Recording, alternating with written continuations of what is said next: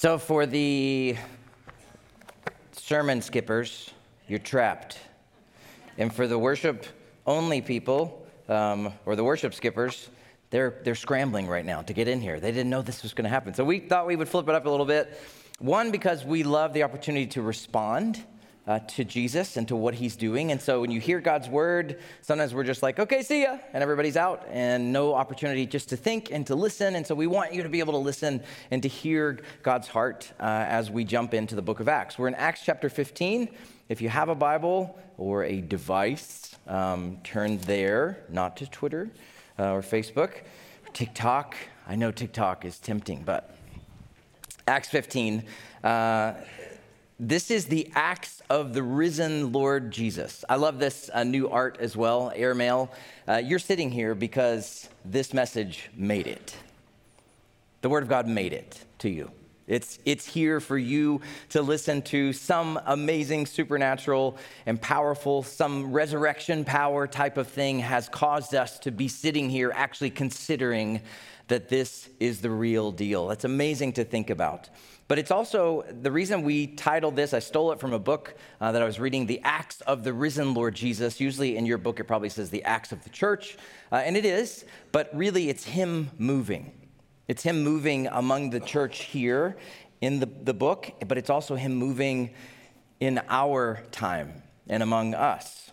Now, this was a ragtag small group of a seemingly crushed rebellion in Jerusalem but it's spreading like wildfire.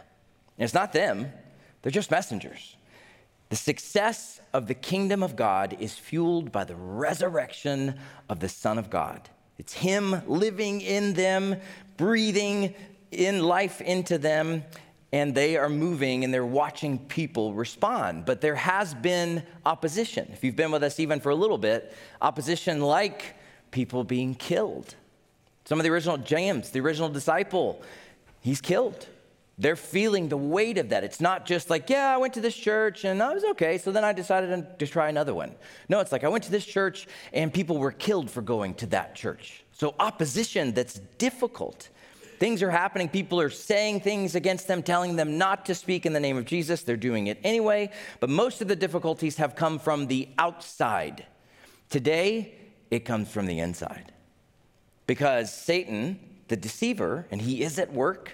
He is, he has a, he has power for the time being. We know that he's been dealt a fatal blow in the cross and the resurrection of Jesus. Ultimately, he will be destroyed, but he is still allowed to roam and do his thing somehow.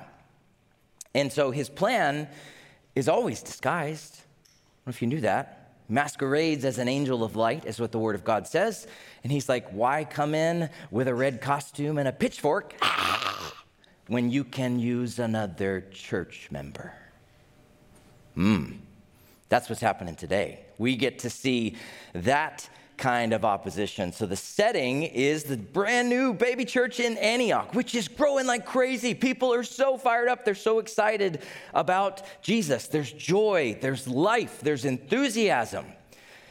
But those who've been in the game longer are looking back and saying, you know what? You young Christians, you're all excited and all enthusiastic about Jesus. You know what? Calm down calm down, and you're going to eventually grow up like us, and we'll go to church together, and we'll sit, and it'll be awesome. It happens, doesn't it? I've done that. Maybe I didn't say it out loud, but I've looked at a brand new believer, somebody who's super fired up, who's actually going out there and telling people about Jesus, and in my head, I'm like, calm down. We kind of look, we look with our nose because we know what it's really like to be in church, to follow Jesus. And sometimes people go even further. And when they look at something that doesn't look the way they have always seen church look, it doesn't smell like church should smell. I still remember the smell of the Baptist church that I went to, with the cinder block walls and the cookies and the juice. I still remember the smell of the basement. When it doesn't smell the way it always smells, and when you don't do the things the way we always do it, then po- folks will say, you know what? We're going to have to have a meeting about this. We need to sit down and talk, and as we all know, meetings ruin everything, don't they? If you do one search on, just do a search on Google this afternoon, just, just for fun. Just type in meetings are lame. It is a just huge mountain of articles about meeting culture and how people leave churches because they leave the churches, but they leave businesses and offices, all based on the meeting culture. Waste of time meetings. People have only had more meetings the longer meetings have been in existence. People have meetings about having meetings. We're going to plan the meeting, so you need to be at that meeting, then you come to the other meeting. Acts 15, you're going to see the first meeting. Let's jump in. That's the setting. Verse 1, here we go. Some men came down from Judea, from the mother church, okay? This is the big boys. We're coming down to tell you some stuff. This is where it all happened. Some men from Judea, they came down, they began to teach the brothers and sisters in Antioch, and they said this Unless you are circumcised, according to the custom prescribed by Moses, you cannot be saved. Oh, what?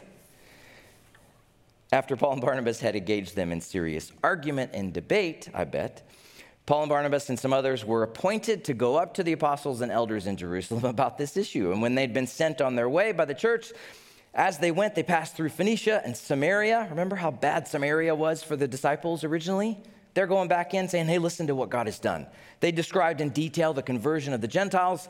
People are excited, there's joy. So they're like, okay, we're still on to this. This is still the right thing as they're headed back to Jerusalem, but their heart is burdened. And when they arrive, verse 4 at Jerusalem, they're welcomed by the church, the apostles, the elders. They report all that God had done with them. But some of the believers who belonged to the party of the Pharisees stood up and said, Yeah, but it's necessary to circumcise them and to command them to keep the law of Moses. This past summer, I had the opportunity with my son Caleb to go to the Sistine Chapel. It is beautiful and annoying. And here's what was annoying you walk in, you pay, you have to book it in advance. If you try to do it on the day of, you're not getting in.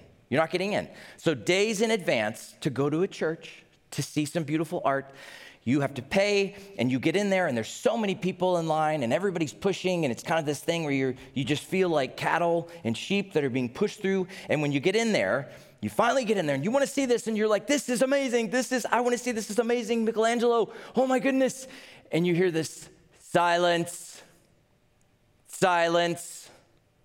No photo no video. Silence. I'm like what? What's happening what is supposed to be a beautiful, and it is beautiful, it is unbelievable, worshipful experience that draws you closer to God, that gets you to thinking about heaven and thinking about God coming to earth and the judgment and all these things. Instead, you have this guy over a loudspeaker silence, silence, no photo, no video, silence. You can't take a picture.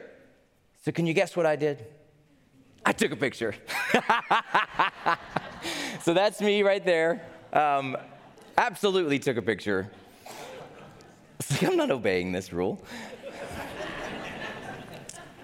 and because it's it is one of those things i love art i love paintings i love thinking about them and just imagining the, the amount of work and the time and also what it would have been like for somebody let's say somebody like a brand new believer in antioch to get a glimpse of God and his beauty, which is what people would have done when they would have gone into the Sistine Chapel for the first time. They would walk in and be like, oh, what?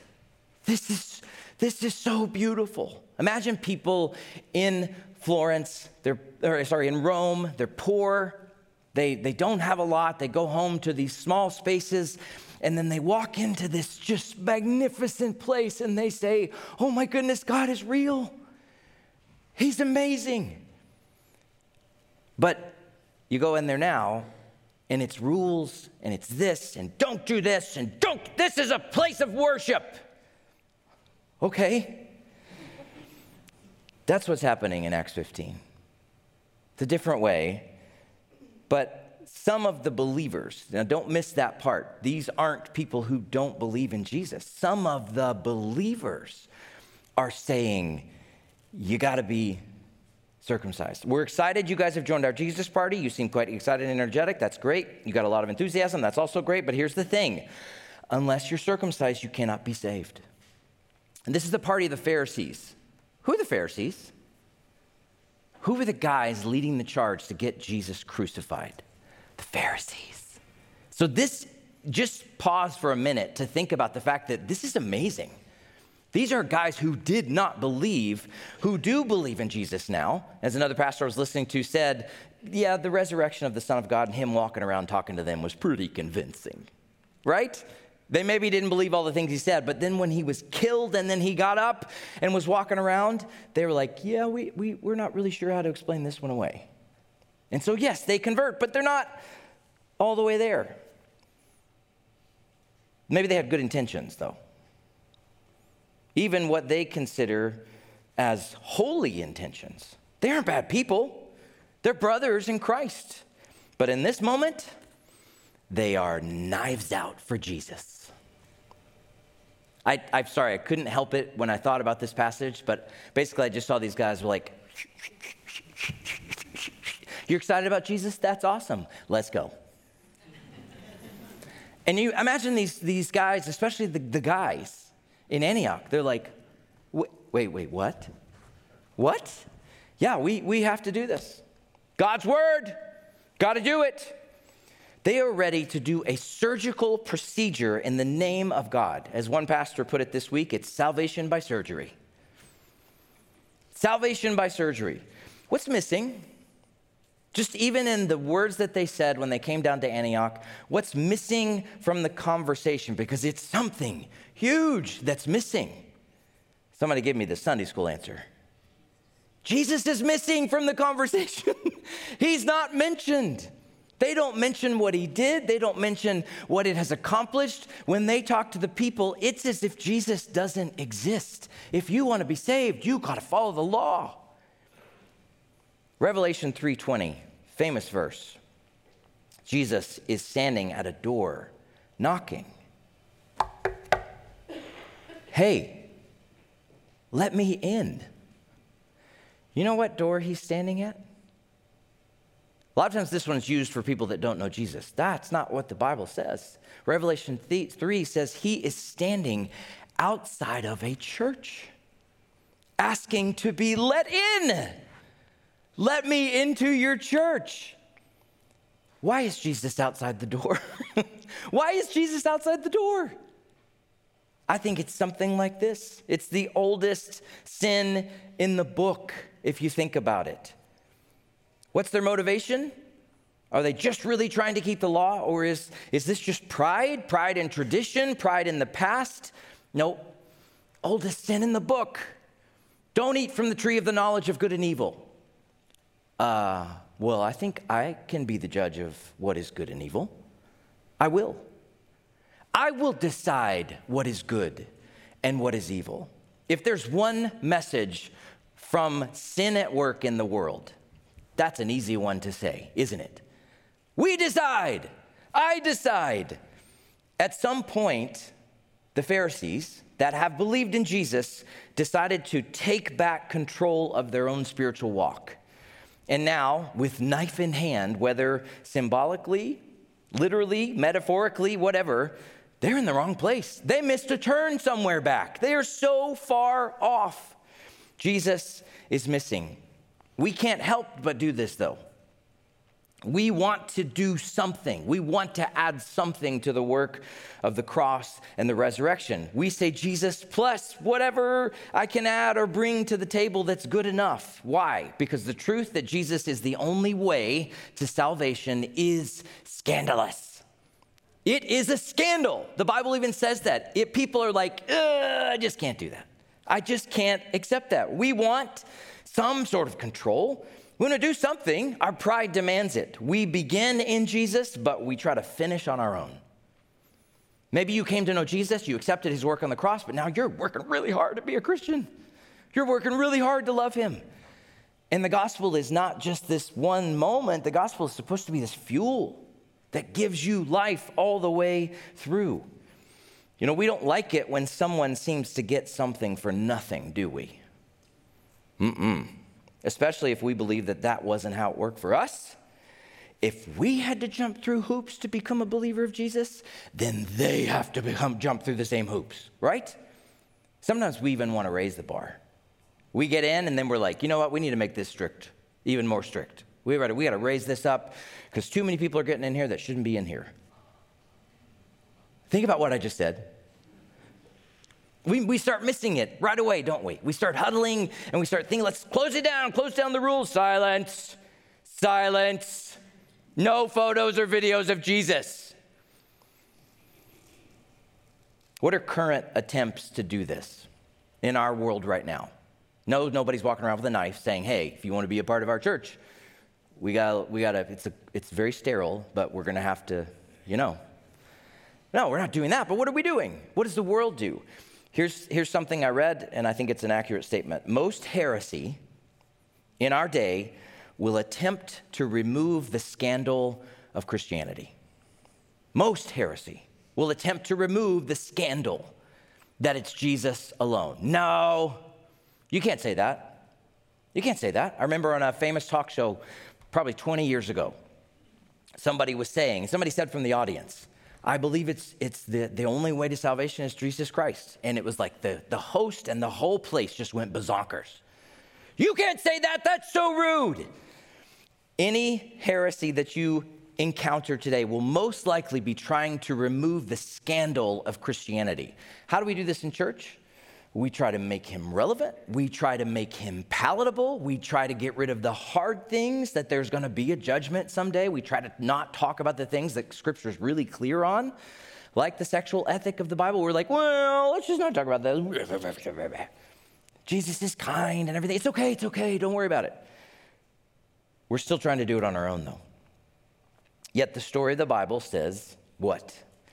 It is the act of the risen Lord Jesus on your behalf that saves you. But this isn't how we've always done it. I don't like it. Unless you fill in the blank, you cannot be saved. It's an arbitrary action. Anybody gone to a website recently? You're just trying to read something. And you go to read, and something goes do you accept the cookies? yes, I accept the cookies. Can I accept all cookies from now on? I'm so sick of the cookie consent. Do you know that's what it's called? Cookie consent.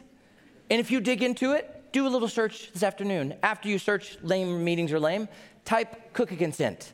And what you'll find is there's this whole legal world behind cookie consent. What are people trying to do? Cover their backs because they're going to get your information and you have to say, yes, you can have my information. I don't know if you knew you were saying that, but that's what you're doing usually. You're like, sure, you can have my information. You know where I'm searching from, what my search term was, the website I was at beforehand. Sure, go ahead, go ahead, go ahead. And then they take all your data and they're like, and they start sending you stuff in your Facebook feed and in your dreams overnight, and all this stuff starts happening. Cookie consent. Yes, I accept the cookies. This is what this feels like to me. Like you come to, to a fort that you and your friends built. It's like four of you. And you come up to the ladder. It's actually in your backyard. It's in your tree. And you go and you knock on the door. And they're like, password. like, dude, it's me. It's my house. Password. That's what this feels like. It's password. We'll let you in. Well, this news didn't go over well in Antioch, as you can guess. People who had been excited were crushed. Of course, they were crushed. Their Jesus party got rained on. Somebody kicked over the table with the cake on it and stomped on the cake and said, This party's over until you all get circumcised. You see the little gleam. And they said, okay, okay, okay, well, let, us talk about this. And, you know, Paul and Barnabas are sitting there arguing and it's not going well. And so they said, you know what we need? You know what we need? What did they need? We need a meeting. Oh, of course there's a meeting. There's always a meeting. I swear when babies come out of the womb, we should just tell them, welcome, we've got your schedule all set. You're going to have a whole lot of meetings. Most of your life will be spent in meetings. Just a few formalities. We just need you to sign here and here. Just accept these cookies. Okay, you're all set. Circumcision, snip check. Okay, welcome to earth. Welcome. There's a meeting. Verse 6. The apostles and the elders gathered to consider this matter. I bet they did. After there had been much debate, that's so nice, Luke. That's so nice the way you put that. You have been to these meetings? You've been to these meetings before? Are they fun? They're not fun. People are yelling, people are interrupting, people are talking all the time. This is not a fun meeting. That's like one half of a sentence to say this was awful. Everybody's yelling, everybody's upset. These people are saying this. Peter stands up. And there's a little bit of like, ooh, it's Peter. It's Peter. Ooh, it's Peter. And he said, Hey, brothers, you're aware that in the early days, God made a choice among you that by the mouth, by my mouth, the Gentiles would hear the gospel message and believe. Remember that story? Cornelius going to his house. And God, who knows the heart, bore witness to them by giving them the Holy Spirit, just as he also did to us. He made no distinction between us and them cleansing their hearts by faith. Now, why are you testing God by putting a yoke on their neck that neither our ancestors nor we have been able to bear? You know it's too heavy. We can't even do it. Why are we putting it on their neck? On the contrary, we believe that we are saved through the grace of the Lord Jesus in the same way they are. The whole assembly became silent. I love it. Listen to Barnabas and Paul describe all the signs and wonders God had done through them among the Gentiles. And after they stopped speaking, James stood up. I love me some James. Brothers, listen to me. Simeon, just another word for Simon Peter, has reported how God first intervened to take from the Gentiles a people for his name. The words of the prophets agree with this, by the way. This isn't new. As it is written, Verse 16, after these things, I will return and I'm going to rebuild David's fallen tent. I will rebuild its ruins and set it up again so that the rest of humanity may seek the Lord. This isn't going to be a Jewish only party. It's going to be all the world, even all the Gentiles who were called by my name, declares the Lord, who makes these things known from long ago. Therefore, in my judgment, if you have one verse you memorize, memorize this one we should not cause difficulties for those among the Gentiles and just say for those who turn to God. But instead, we should write to them to abstain from things polluted by idols, from sexual immorality, from eating anything that has been strangled, and from blood. For since ancient times, Moses has had those who proclaim him in every city. In other words, God has set this up from the beginning. Every Sabbath day, he's read aloud in these synagogues. My first time in Israel was 2005. I remember walking. Well, by the way, we're running out of spots, so if you want to go, uh, we have till December 1st, but somebody may take it before you. So we would love for you to come with us. Um, my first time was 2005. I was walking around the city center and I was in the market. It's a pretty uncomfortable place. There's a lot of people. The booths are really close. People are trying to sell you something. I was trying to buy something for my kids and for Lisa. And I went to this guy's shop and he was quite angry. He wasn't like welcoming or, hey, it's so glad that you're here. He was just like, are you going to buy this or not? I was like, oh, you know, and there actually was something I wanted. But he proceeded to tell me that, and he was a Muslim, that it was Ramadan, which is a month. It's one of the five pillars of Islam. It's very important to observe Ramadan. It's a time of prayer and fasting from dawn to sunset. So, no food, no drink, no tobacco, no sexual relationships, only prayer and the study of the Quran, and apparently being angry at your shop are allowed. Okay, so that's what was happening.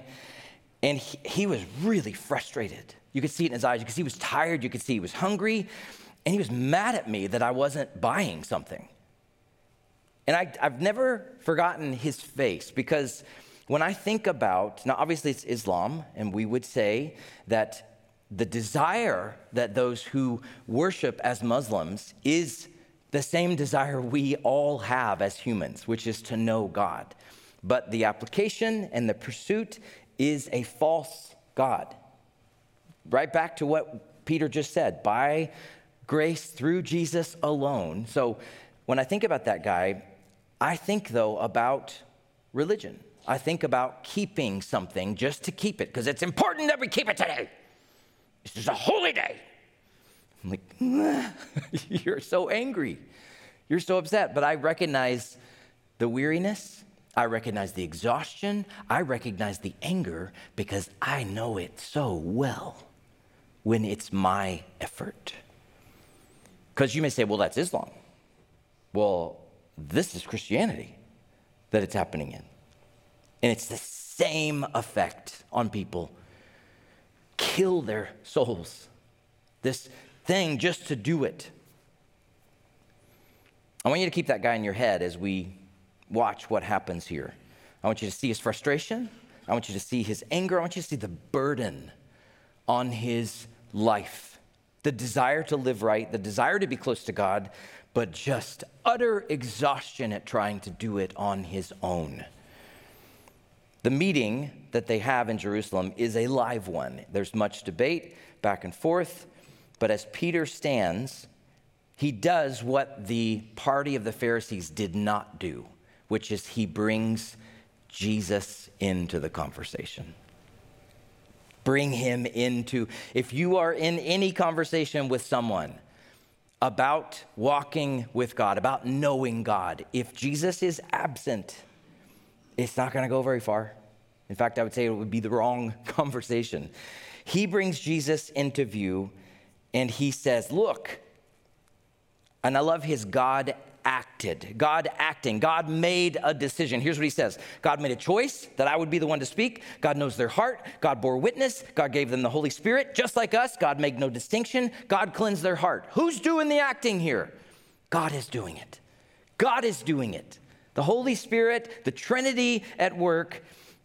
And he says, Why are you trying to undo it? Why are you trying to put this huge yoke on their necks? On the contrary, contrary, we are saved through the grace of the Lord Jesus in the same way, in the same way. Saved through circumcision? Are you kidding me? We're saved by grace. We're saved by God. Everyone became silent. Throats were awkwardly cleared. People do that when it gets quiet. And then James stands up. I love James. I love James. You know why? This is Jesus' brother. Grew up in the same house. Woke up in a room, said, Morning, Jesus. Just think about that for a minute. This is not like, yes, we know Jesus. Like this is, I he ate with him, he sat at the same table. He watched Jesus be perfect. he never did anything wrong. He never cursed mom. He always did his chores on time. He never forgot to be kind. He was always wise. He knew him, and he didn't have the best history. You guys remember that New Testament story about Jesus talking to a crowd, and somebody comes up to him and says, Hey, your brother and your sisters or mother are outside. And he's like, Who's my family? This is my family. James is probably out there like, He said, What? I wake up next to him. So he didn't have the history yet, but what's he doing now? Uh, this is the Messiah. My brother is the Messiah. My brother is the Son of God. My brother rose from the dead. When he brings back David's fallen tent, uh, unfortunately, I was listening to another pastor yesterday talk about this, and he was just saying that there was nothing here about the Old Testament. It was just obvious that it was just all done. And I was like, he just said David's fallen tent. He's showing this connects back to God has always wanted the people of Israel through David's line and then the greater David, because the first David was kind of a tool, if we're honest. The greater David, the perfect David, has come to raise up God's house again so that people can meet him, and it's so that all nations. He says, How about this? How about we not make it difficult for them? Jesus didn't make it difficult for us. In fact, because of grace, Jesus bears the difficulty. Jesus didn't make it difficult on you, he made it difficult on himself. Doesn't mean you can't reject it and continue to try. You can. But the gospel says the difficulty was on his shoulders. Peter and James are saying, look, don't put that burden on them. We can't keep the law. He fulfills, he doesn't get rid of the law, he fulfills the law. He keeps it for us. We stand before God one day. Scripture says everybody will. Everyone will be called to ask to account for every word, every thought, every deed, every late night Netflix choice, everything. And those who have accepted the work of Jesus, I just want you to have this picture in your mind. You're standing there before God, and He's like, hey, let's go through this list. And Jesus will literally, I got this one. Father, see me, see my record. Yes, they lived perfectly. Do you see this? That's the gospel. That's what Peter and James are saying. Uh, we take this, we take this, we'll go with this. Jesus bears the difficulty. This past week, where did you rely on you? Where did you rely on your work, your efforts, your ability to control your own spiritual narrative? Peter, James, the early church, and Jesus himself would all tell you put down the knife. Put down the knife. Except what the New Testament says later that the circumcision of your heart has been accomplished in Jesus Christ. The original circumcision was meant only to be a symbol pointing to Christ's ultimate work on the human heart. It's an outward symbol, but it was an outline. It's an outline, never meant to be the story. It's just an outline. Which leads to another question What expectations or requirements are you placing on those who are coming to know Jesus, who are in process? What are you expecting of them? What are those expectations based on? Personal experience? This is just how things are. I'm more comfortable with people who follow Jesus the way I do. Put down the knife. Jesus would tell us to put down the knife. So let's watch what happens when Jesus has been added back into the conversation. Verse 22, we'll finish up here. Then the apostles and the elders, with the whole church, don't miss that, just bold it in your mind, with the whole church, decided not a room full of beards and old men who are angry about rules and laws. Okay? With the whole church decided to select men who were among them and to send them to Antioch with Paul and Barnabas. Judas, called Barsabbas, and Silas, both leading men among the brothers, they wrote, From the apostles and the elders, your brothers, to the brothers and sisters among the Gentiles in Antioch, Syria, and Cilicia, hi. Greetings. Since we heard that some, without our authorization, went out from us and troubled you with their words and unsettled your hearts, we have unanimously decided to untrouble and resettle your hearts. We've sent some people to you, along with our dearly loved Barnabas and Paul, who have risked their lives for the name of our Lord Jesus Christ. So we've sent Judas and Silas, who will personally report the same things by word of mouth as is, that is in this letter. For it was the Holy Spirit's decision and ours. Well, how does that work? This is an important statement, too. The church made a decision, and the Holy Spirit made a decision. It was the Holy Spirit's decision and ours. Your voice is important, your gift is important who you are in Christ is important. The Holy Spirit and me. We decided. It's an okay thing to say. It's an okay thing to think about, to lean into. It's right here in Scripture. We decided not to place further burdens on you beyond these requirements. Abstain from food offered to idols. I mean, if you're sitting down at the table and the meat that's being served has just come from a temple that was offered to some foreign god, it's probably a good idea not to eat that. Okay? So that one's an easy one. From blood, kosher. From eating anything that has been strangled, humane, right? Um, and from sexual immorality, consistent. That one, the first three, most scholars agree contextual, food stuff, Jewish, Jews and Gentiles eating together. Let's find a balance. Let's find somewhere in between. The last one, consistent all the way through the Bible. Sexual immorality all the way through. God is, He never, the other things were there, they're contextual, they fit circum, certain circumstances because obviously, you know, there, we eat meat sometimes with still a little, you know, if you're like a, you like the rare steak, it's like, this is bloody. God's like, right? No, doesn't happen. So, sexual immorality, you will do well if you keep for yourselves, keep yourselves from these things. Farewell. So they're sent off. They go down to Antioch, and after gathering the assembly, they deliver the letter. And when they read it, they rejoiced because of its encouragement. Both Judas and Silas, who were also prophets themselves, encouraged the brothers and sisters and strengthened them with a long message. just makes me laugh. I don't know why, because sometimes people are like, yeah, it was long.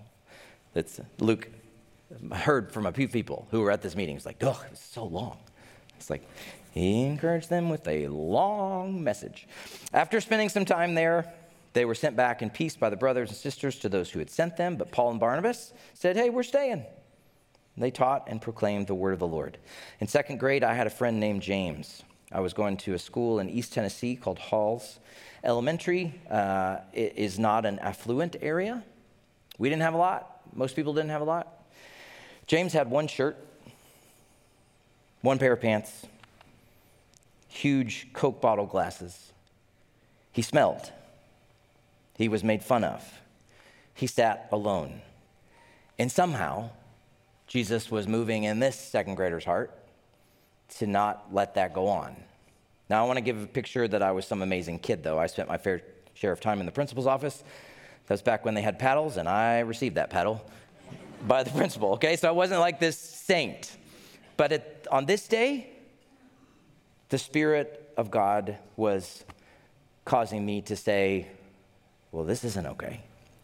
And so I sat with James and kind of did that with my nose a little bit because it was tough. And we talked, asked him some questions, and then we went to recess, and it wasn't, you know, like I said, it's a, it's a poor school. And so we didn't even have like a playground thing. We just had kind of a big dirt area. so we're out there sitting, and I remember, I can picture it in my mind the shirt he was wearing, the pants he was wearing. His hair was kind of a sandy blonde, Coke bottle glasses. And I sat there and I said, Hey, James, did you know that we can burn things with your glasses? He's like, What? I was like, Yeah, let me see your glasses. And so we sat there, two second graders in East Tennessee, and we found a piece of grass on the ground, and I held his glasses and focused the sun's light until it started smoking. And James laughed out loud. He laughed so hard. I remember because his glasses were off and he looked really weird without his glasses. And he was laughing so hard that he was wiping his eyes. I don't even know if I ever talked to James again. But I cannot forget. I can't forget him. There are people sitting back in Antioch who are wondering is this all fake then? Are we not saved? Does Jesus not want us? Is he really wanting us to do more? When the meeting is over, praise God, the meeting is over. They pick people to go, and they are sent to lift the burden. That's the goal lift the burden. That's what we do around here, by the way. It's not our strength, it's not our message, it's not our good news, but our job as a church is we are in the business of lifting burdens by the power of the Holy Spirit in Jesus' name. And we don't wait for people to come to us, we are sent. Now, we may have been waiting around for people to come to us, but we are supposed to be sent. Church decides they go together. Everybody's voice and gifts are needed. They need to hear good news, which may mean they need to unhear bad news, which happens to have been spoken by Christians. And they don't have a burden for them, they want to lift it. And it brings rejoicing, it brings a sigh of relief, especially from the guys. They're like, we're so glad that's not a thing. But how many in the world, in your world, have heard bad news from Christians in the ways we have lived, spoken, or not spoken? that has spoken, that has communicated judgment, condemnation, even shame. Author James Smith talks about shame. And I, I, he said this this past week. I was listening to him in a podcast. I'm also reading a book by him. He said, Shame is anti Christ and anti gospel. I was like, Whoa. But as I thought about it, I was like, Yeah, yeah. That's not your job. Nor is it the job of the Holy Spirit. Does the Holy Spirit convict? Yes. But it's His kindness that leads us to repentance, not shame on you.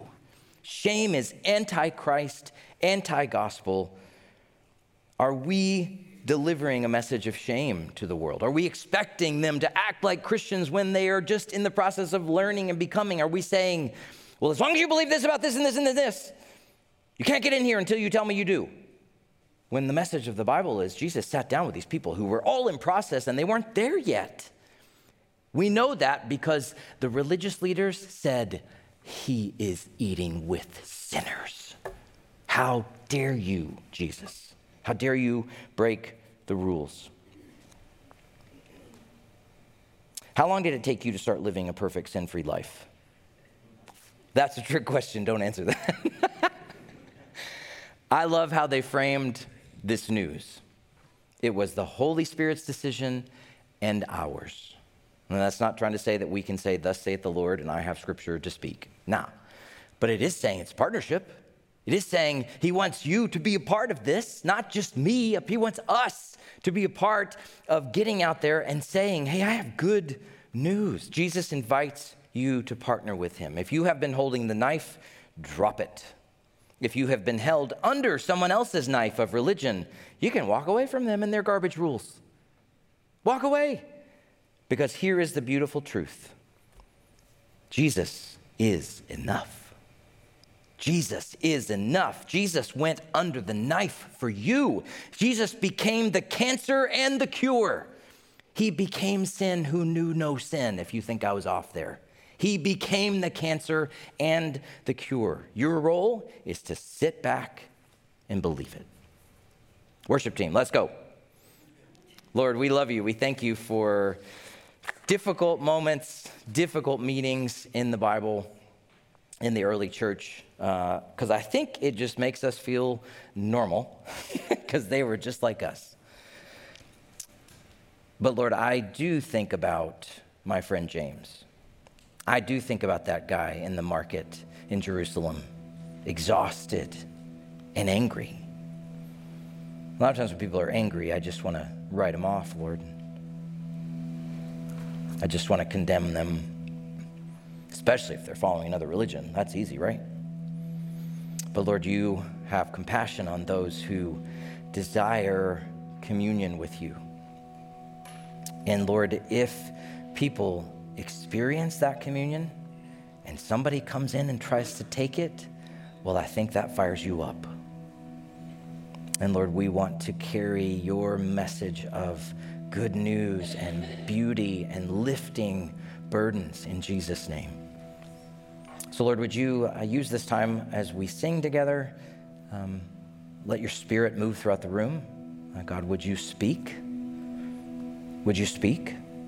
Would you call us uh, to our own place of repentance in ways that maybe we have held the knife over other people. Or, Lord, maybe we are the best at holding the knife to our own heart. Lord, would you help us to release our grip and to drop it and to accept the beautiful work that you've done for us by grace through faith today? Lord, some are considering whether or not you're the real deal today. Make yourself known. Make yourself known right now. Amen.